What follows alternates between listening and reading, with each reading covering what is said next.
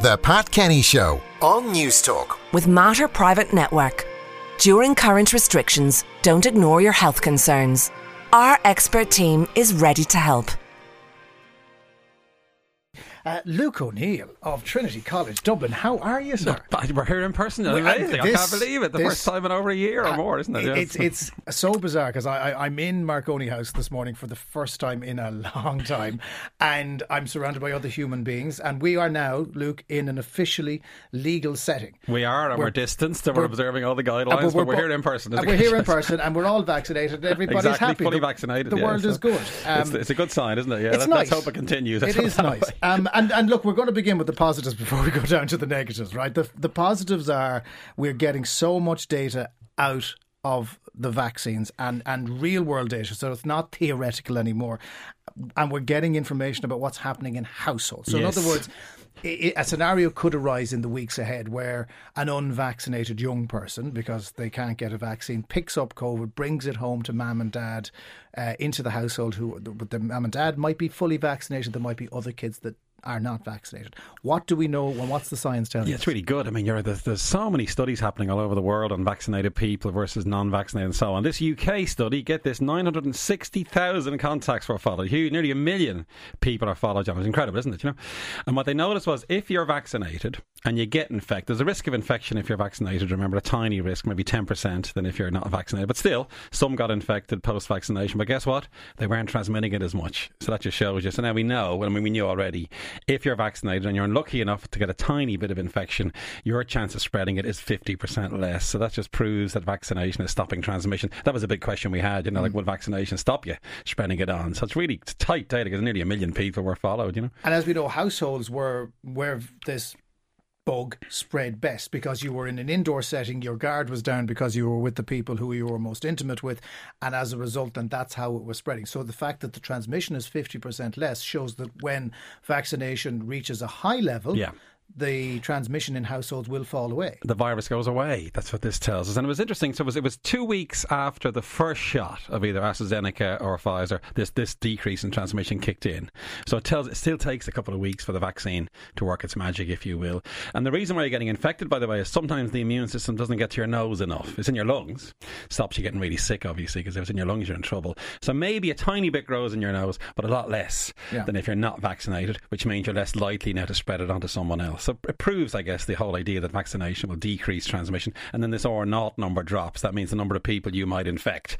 That goes down massively when you're vaccinated. So again, you can imagine now the virus gradually going away in a community because of vaccination. We may not like how the British government is handling uh, the crisis at the moment, but they are really good at stats. And and the ONS, which is their equivalent of the CSO, produced stats showing that ninety percent of people, of adults rather, have now got antibodies in their system against COVID, and, and that's as a result of having been infected and pretty high rates of That's right. vaccination. That's Yeah. really strong. Well, when I saw those crowds, I watched the match myself last night. and When I saw those crowds in Wembley, I'm, I'm slight- hoping that that well, was I'm true. slightly anxious, but if that's true, it is true. It's fantastic. So 90% of people in that crowd, from that study, anyway, on average, will have antibodies, and then lots of people were vaccinated in that crowd. We know the level of vaccination is very high. That gives you more hope that there won't be a super spreading. Did you see the crowds? It was, I don't know how you felt watching it. I, I felt a bit uneasy. Well, I- it's great to see it. I didn't realise that booing was a side effect Well, that of was vaccination. part, wasn't Yeah. it? But I was less anxious than I otherwise, otherwise would have been, knowing that 90% of people in the UK have antibodies and that a lot of them are vaccinated. Uh,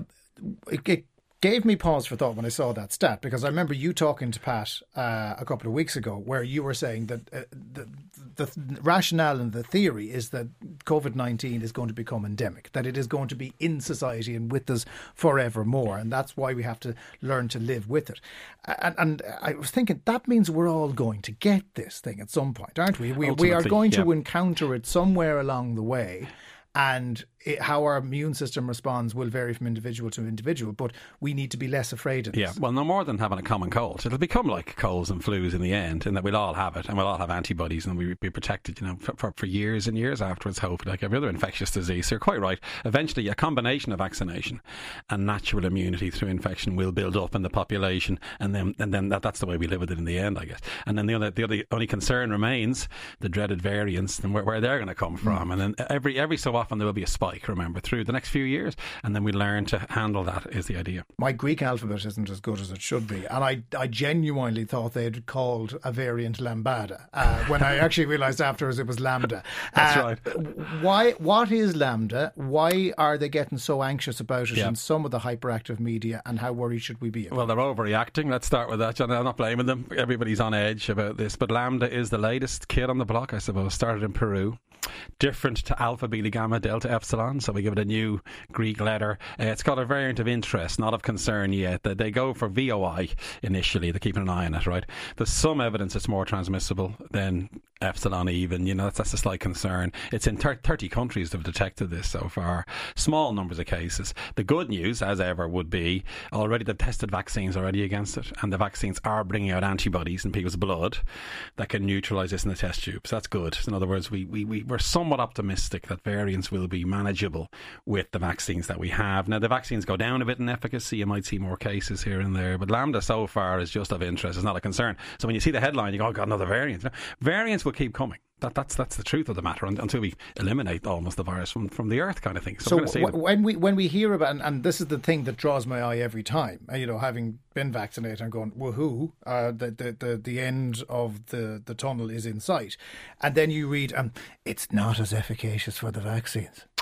Well, but it's the, the key thing is it's all about you, you may be vaccinated and then you might pick up a variant, but it won't progress into severe disease. You won't end up in hospital really sick. That that's what we're learning all the time, and the vaccines do that. We've got numbers on this now. You know, so Pfizer and AstraZeneca and Johnson and Johnson are giving up to ninety percent protection from severe disease. Now, ten percent are still at risk in that group for some unknown reason. It could be their health status. It could be the dose of virus they take in, which is a big factor here, Yeah. by the way. If it's not, a high not fool- dose, it's not foolproof. You know, Yeah. but ninety, it's great. Ninety percent is a great number. Let's face it. If you, if I give you ninety percent chance of something, you'll take it. So Well, th- this time, 12 months ago, you were saying Anthony above, above 50% Above 50, would be yeah. embraced by the world. Um, Noel has texted into the programme. Good morning, Noel. He says, I'm listening to Luke while on marathon training.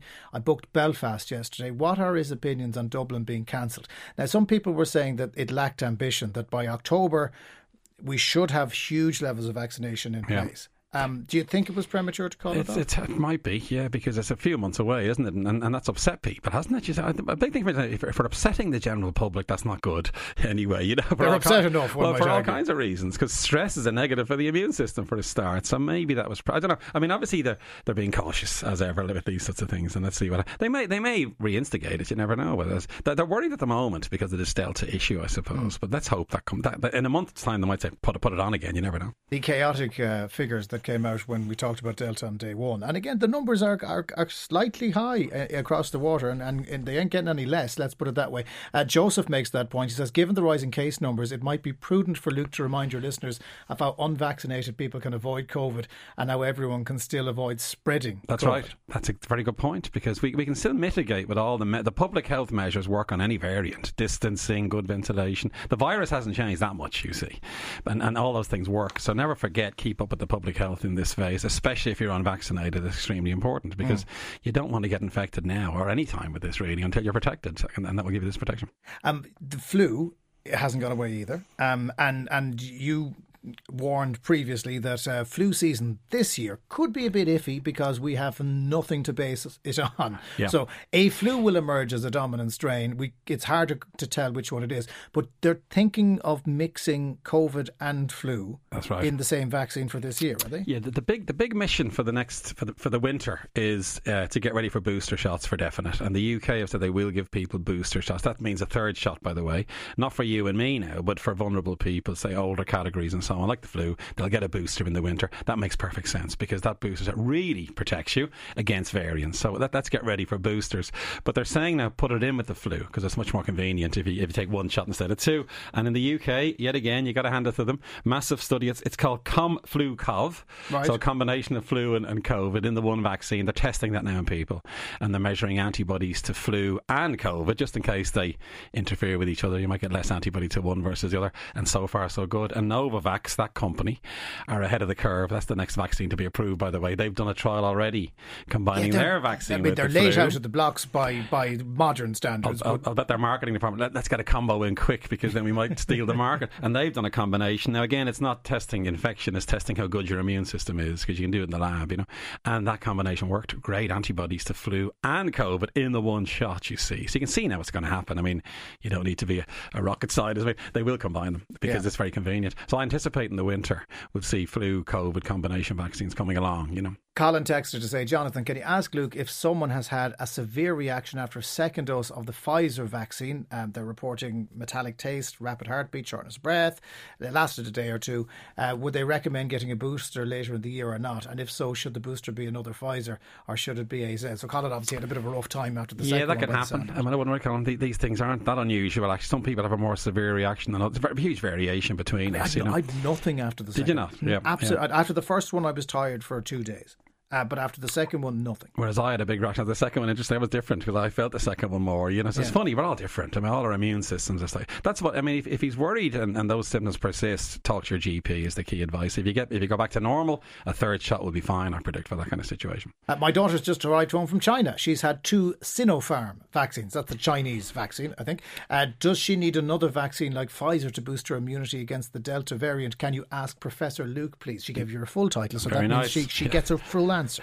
We don't know. Is the sad truth of it? We don't know. That that vaccine's interesting. It's not quite as efficacious. It Still works. I mean, it still protects people. We don't know enough about it. I, I, I, because it's not approved by the EMA either. The European Union haven't said that one is the one they recognise. You won't get your travel certificate, I bet you. Sadly, with that vaccine, it's the other ones that have been approved. So it might be wise to get a Johnson and Johnson shot. There's no there's no reason not to take a different vaccine after the one you've had, for instance. You know, so that might be advisable. But I suspect that that vaccine will protect you know protect in that situation anyway. Uh, Sputnik, we were talking about Sputnik the programme yesterday. There was a, a reporter from Russia, from The Guardian, telling us that uh, they're just not getting it. They're, they're, they don't trust it. They don't trust the government. Uh, there hasn't been a huge push. And of course, the cases over there are going up. But it's probably unfair to poor old Sputnik.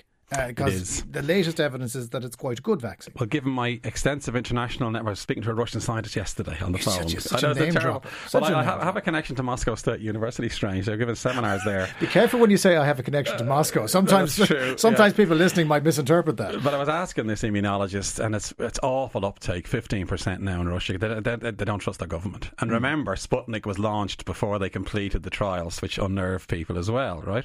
But now, good data. It's a very efficacious vaccine, actually. And the Russians themselves have reported a 3.8 million person analysis, and they got 97.6 effectiveness in that trial. Now, can you believe that? Ninety-seven points. Huge, huge. That's a bit too Well, good, well, isn't it? now remember, it's, it's in the same category as AstraZeneca and Johnson and Johnson. This vaccine, same class. They're called adenoviral vectors, working brilliantly in that study. Now, importantly, it's in. Let me see now. The number sixty-seven countries are using that vaccine, and it's used in, in South America. The Argentinians just published a study, and again, they got really high efficacy. They got ninety-six percent efficacy as well in their trial. So, in other words, it looks like a good vaccine to everybody. Really, it should be really, really effective. And then you read things that, that cause you to stop in your tracks about other vaccines. And, and this texter had the same reaction that I had, um, Uh, which was about Israel. Can you please ask Luke about the study from Israel that shows Pfizer's only 64% good against the Delta variant? Because cases have increased a lot there Yeah. and they, they rode back on masks and stuff like that.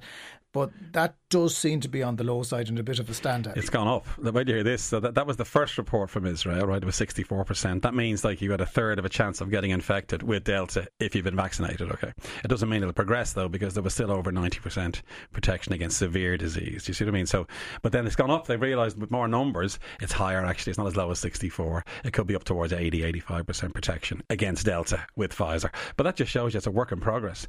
It's a day by day thing. They're Well, gathering a- data we're living every through day. a real life Well, experiment. it's, if you're a scientist, it's like a, a, an experiment constantly running, and we haven't got an answer to some of these things yet. But but ba- the Israeli one was a worry because 64% drop.